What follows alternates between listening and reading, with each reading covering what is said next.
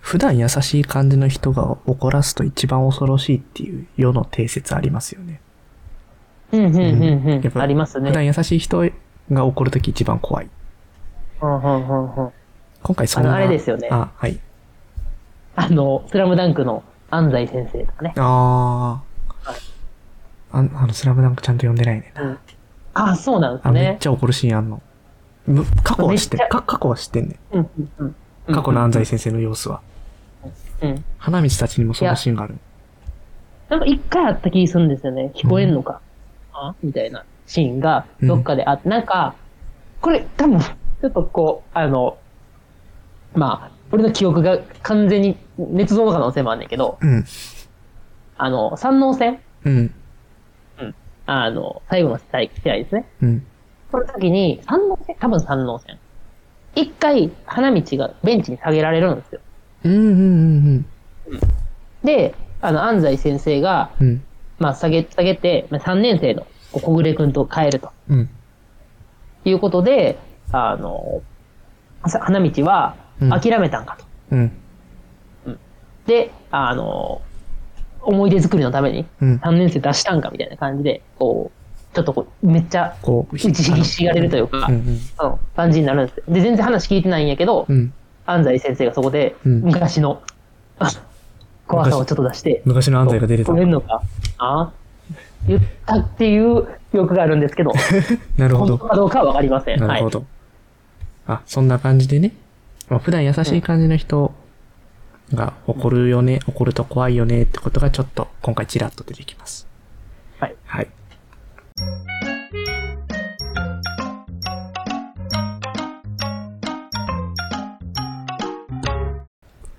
ということで、前回までに、あの、トールが、あの、世の中平和にしていきたいよねっていう思いで開いてた宴会。で、が終わった次の日に起きたら、トールの大事なハンマーであるミョルニルがないという、あの緊急事態が発生しまして、で、トールも、これ、オーディンとかにバレたらやばいなと思って、うちうちに解決しようと思って、はい。ロキと協力して解決に臨みます。いやで、、今思ったらあれやな、うん、そこでロキに巻き込むと、なんかずるいな。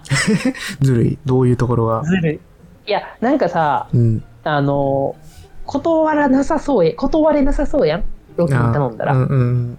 だってさ、自分で取り戻しに行けば、そんな隠したいとか、うちうちにしたいなら、うんうん。自分で取り戻しに行けばいいところを、うん終わりにくい、その、トール、あロキに頼むっていうの、ちょっとこうずるいなと思いますけど。うん。なあ、それちょっと全然考えなかったな。うんうんうんかまあまあ、トールはそらそうやろな、みたいな。あ、じゃあロキはそうやろなと思って。うんうんうん。俺はそう言われたら、トールに言われたら行かざるを得ないよな、とは思いますね。なるほど。あらすじに戻ると、まあそう、宇宙人に解決しようとして、ロキが巨人の国に向かったら、まあ、盗んだのが、巨人の王であるスリムというものっていうのが分かりました。うんで、で、スリムが、あの、トールのハンマーを地下8マイルのところに隠したと。まあ、返して欲しかったら、神であるフレイヤを嫁によこせや。といったところで、うんうんそれを伝えるためにロキはアスガルドに戻ってきたとところが前回までのお話でございます。はい。今回はその続きですね。で、トール、あの、もうすごい焦ってるので、自分の住処の家の屋根に立って、はい、ロキ戻ってこうへんかなと思ってるんですよ。で、はいはい。で、ロキ、戻ってきたロキ見つけたら、もうロキが着地する前に、うんうんまあ空から俺に話してくれって、こうめっちゃ焦った様子で言います。うんうどんうやったどうやったっつって。で、そうするとミョルは、あの、ロキは着陸の姿勢を取りながら、まあ、スリウムがミョルネル隠したけど、それが欲しけりゃフレイヤを連れてこいって言ってるけど、って言います。フレイヤさん、女神様ですね。モテモテです。他の巨人たちも奥さんにしたいって常々思われています。ずっとモテてます。で、まあスリムは巨人の王っていうこともあって、そうやって、よ、あのー、フレイヤーを奥さんにしたいなと思っている中でも、も、その中で最も羽振りが良くて、貫禄を持った巨人だったと言われています。うんうんうんうん。で、トールは巨人の王であるスリムとは友好な関係を築いておきたいなって思ってるので、はい。まあ、力ずくで取り返すとかはやっぱしたくない。うん。います。で、うん。で、ロキもまあそうやなーって。で、他になんか取り返す手段もないよなーってこう困っています。うん。うん。それやを嫁に差し出すしかないのかと。うん。まあそう思った二人は仕方なくフレイヤの元に行くんですよ。うん。で、で、フレイヤにスリムのお願いについて、まあ神妙にちょっと話します。はい。トールがお願いやから、ちょっとスリムのところに嫁へ行ってくれませんか言います。グレートに行くんや、そこは。うん。でもそこ隠してもねそこはダメですからね。誠意見せないと。まあ、確かに。確かうに。ん。さあ、フレイヤの反応はどうなったんでしょうかフレイヤは腹立ち紛れに鼻を鳴らしたために、神の広間が一斉に揺れ、高価なフレイヤの首飾りも壊れて飛び散り床に落ちた。フレイヤ、ブチギレもブチギレます。鼻息がもう、荒いのになるのが。 鼻息すご荒なってもう、装飾品落ちちゃうぐらい。ねうん。フレイヤは、私はお前と巨人のよか館に出かけるには、まず男狂いの式式場な女にならなければならないであろうよと、まあ、声を張り上げて言います。まあ、要約すると、うん。まあ、巨人の嫁になるぐらいだったらもうすごい私は尻柄な女にならないといけないじゃないのってうんそれは私のプライドが許さないわとぶち切れますね、うんはいだからまあこの時点で交渉は決裂してしまってるわけですよ、あ まあ、そうですね。うんそんな長ゼリを、長ゼリを、長ゼリフ言って切れるぐらいですからね。 そうそうでもミュルニルがアスガルドにないっていうのは神々の国のアスガルドと人々が住むミッドガルドにとっては非常に危険な状態なんですよね、巨人たちが攻めてきた時に対抗する一番強い武器がない。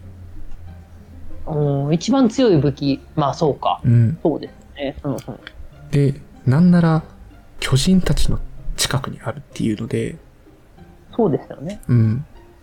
まあそれで攻め込まれたら、人、アース親族たちはひとたまりもないよねってうん。思って。で、もう本当にもう仕方なくて、結局もう宇宙ちに済ませたかったのに、神々たちは緊急会議を開きます。うん。どうしたらミョルニルを取り返すことができるのかという議題で。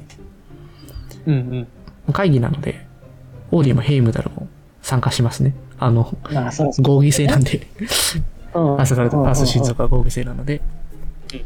で、まあ、なかなかいい作戦が思いつかなくて、うん。で、まあ、そんな中で、うん。オーディンとヘイムダルが一つの作戦を思いつき ます。うんうんうん。ほら、だからさ、最初めっからオーディンとトヘイムダルに相談しといたらよかったね。結局、ジョージ・ワシントンみたいに正直に言っといたらよかったよ。そうですよね。そうそううん。でうんうんうん、この二人が、一個提案があるんやけど、うん切り出して、もしも、俺たちが、フレイヤじゃなくて、うん。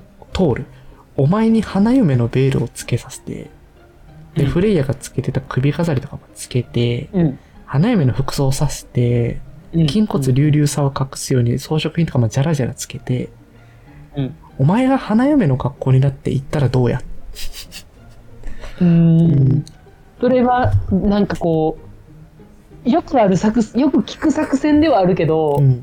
こう、スラッとした男の 子が、がん少年うん。ぐらいの子がやる作戦のイメージない。そのゴリゴリのおっさんがやる作戦ではないと思うねんな。トールのあのよ予想もいらしてほしいですけど、まあ、筋骨隆々、赤ひげ、赤髪の巨人、うん。図体のすごい大きいやつが、まあ、花嫁の服装をして、嫁に行ったらどうやと言われます。もう名、もう名案ですね。もうさすがオーディ先生です ね。ポセイドンはさん、いちょっと自分がトールやとちょっと思って言われて、思ってほしいんですけど、はいトールの性格だと思ってくださいね。それ言われたらどうですかどんなリアクションしますかさすがにいや、さすがにまあ、まあでも今回は自分が悪いからな、これ難しいとこですよね。うん。さすがにそれもないやろうと思いつつ、うん。やっぱ言えないんですかね。あ僕だったあ、ら、なるほど。やるしかないかなって。うん。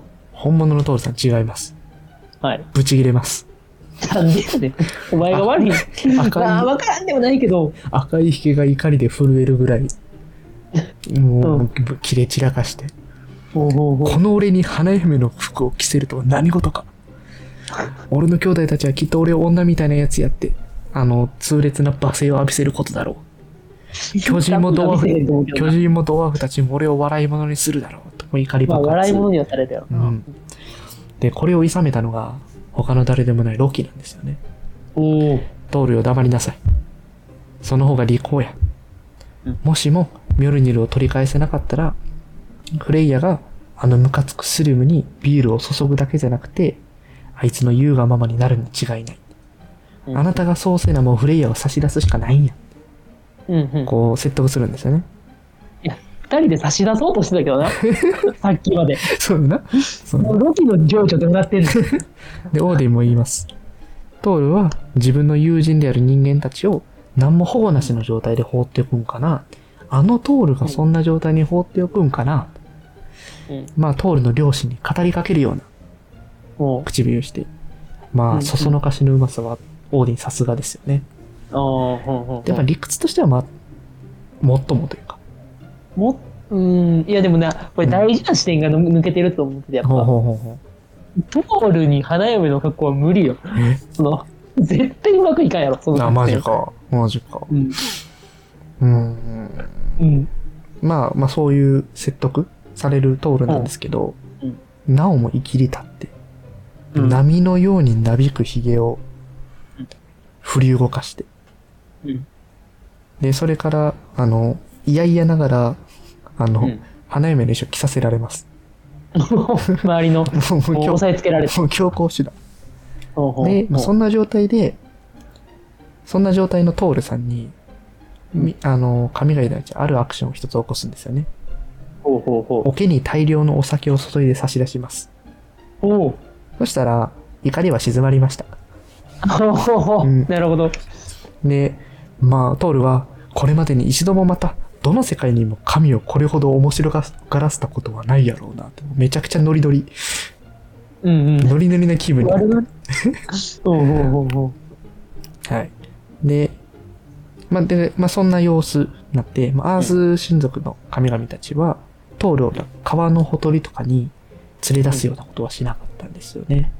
う。うんうんうん。急に脈絡もないなと思うんですけど、それなんでやと思います花嫁の衣装を着させたトールを川のほとりには連れてかない。まあ、お酒飲みまくってるから川に飛び込んじゃうとか。ああ、結構身を案じてるんですよね。うんうんうん。僕が思ったのは、まあ、川、水が入ってるじゃないですか。うん。水って鏡みたいに映すじゃないですか。なるほど ね。ほうほうほう。この様子見せたらあかんなってみんな思って る。なるほどね。それそぐうらい、いうことか。それぐら我いにそ返っちゃうと。れぐらいすごい服装をさせてる可能性があるんだろうなってことなるほをどね。想像しました。うんうん、いや、絶対なんか、絶対悪ノリ、途中からは悪ノリになってる よな。目的見失ってるよな。そうですね。まあ、僕はあの高校時代にうん女装したことあるんですよ。うんうんあのうんわざとこう、ひどめの雑めな女装をする。あの、うん舞台、演劇すうるクラスでうね、出し物で。で、うんで、その、クラスの他の男子たちは綺麗な女装をしてて、うんで、僕だけわざとうん、ちょっと、うんあの、崩れた女装をしていて、うんうんうんでも結局、あの、女装してた僕だけが、あの、逆難されるっていう。ああ、なるほどうね。んっうんうんうん。ていうのがあったんですけど、まあ僕も鏡見ましたけど、うんちょっと我に返りますよね。なるほどね。悪ノリで、キャッキャキャッキャ言ってやってる時はいいけどう、ん、こうふ自分を客観的に見た時にすっとこう熱がこう下がっちゃう時がある、うんうんなんならあのこれめちゃくちゃ関係ないねんだけど僕舞台に上がった時にあの、もうちゃんと覚えてんねんけど舞台から右側の席からあのすごいクリアな声で「やば」って聞こえたのが聞こえて きた言ってるのが聞こえてきた多分、そんな大きな声じゃなかったやろうな。うんすごい通ったカクテルパーティー効果かってぐらい、やば、うん、やば。確かに、ぼそっとな。そうそううんうんうんあれほどクリアに聞こえたヤバはなかったなってこと思いますね。はいうんまあ、そういうね、あの、アース親族たちの優しい配慮のもと、はい。トールは巨人の国へ向かっていきます。うんで、ロキも女装します。ん花なんでついでに花嫁に仕える女性として変装して、スリムの屋敷まで一緒に行く。いや、お前が花嫁せい じゃん。絶対そうやろ。俺は。まあ想像ですけど、想像やけど、うんロキ多分女装したら綺麗よな。そうやねん。そう。さっきから言うか言うまいかさ、迷ってたんやけどさう、ん。絶対ここを、こここそロキがやるべきやろっ ていう。さっきのその、なん、なんやったっけ、タカ、うんコンビやったっけうん。のベールを着て飛んでいくのはトールでもできるやん。うん。ここで こそ、ここでこそロキやと思うんですけどね。うん。はい。ちょっと違うんですよね。なんなら多分あの、ロキ変身できますからね。女装しそうか女装しなくてもええから。あ、そうかそうか。ちゃんと女性になれると思いますから。うん。そんな感じで、次回、はい。トールとロキは、スリムの屋敷に向かっていきます。結婚するためうんなにる。はいはい、はい。果たしてどうなったのかっていうところで次回に続けていきたいと思います。なるほど。なんか思うまあ今回のうんんなんか思うところありますか？いや、まあ、今回の話としては、うん、おっさんが、とにかく女装させられる話。そうそあの、まあ結構多分、みんなね、仕事でミスしたりとか、う。うん、するときあるけど、うん、まあ、ミスした罰ゲームでうん。女装させられるとか、あるん何かかなし今失の敗した罰ゲーム、なんかスバルはも好き好んで自分から女装したみたいですけど、うんさっきの話を聞くときうに、んうんまあそういう罰ゲームで女装させられるとかね、うん。もうちょっとあるのかなと思って、まあ笑ってばかりはいられないね。まあ話もあったよね。この時代それあるかなってあ、そうか。パワハラになり得るには十分すぎる案件やと思うねんけど。いやー、まあまあな。でもまあまあ、無理やり来させて酒飲ませて、鏡さえ見せへんかったら、上機嫌で、うん。はい、言ってくれるんで。もしね、あの、誰か女装させたいときは、うん。川のほとりへ連れていかないというね。あと鏡見せないっていうそうそうのそをう。ちょっと気をつそけれてもだけ気らをっつたけてら。もらえたら。うん。はい。あの、一応言っとくんですけど、これ別にハラスメントを助長させようみたいな筋は全くないので、冗談として捉えていただけると、非常に助かります。そんな注釈が必要な時代になったんか。時代や仕な方ないよ。仕方ないよ。でも大事だよ。はい。はい。そんな感じで、今日、今回はこの辺で終わっていきたいと思います。まあ、はい。今回のお話、あの、面白いなとか思ってくださった方は評価とかコメントを残してくださると、非常に励みになります。まあ、でなんか女装した、女装させられた体験談とかそうそう、まあ、あったら、女装だけじゃなくて、男装の方も全然。自あ分、そうですね自分の、こう、性別とは異なる服装をしたことがあるみたいな。うんうん。これもちょっとなんかややこしくなっちゃうけど。まあ、なんかあの、とにかくあの、なんかさせられた、飲み会であの、なんかさせられた経験ある人は、まあうん。ぜひ。ぜひ教えていただけると、はいあの面白いなと思います。はい。で、僕たちの SNS 概要欄にリンク貼ってありますので、よければフォローとかをしていただけると、非常に励みになります。はい。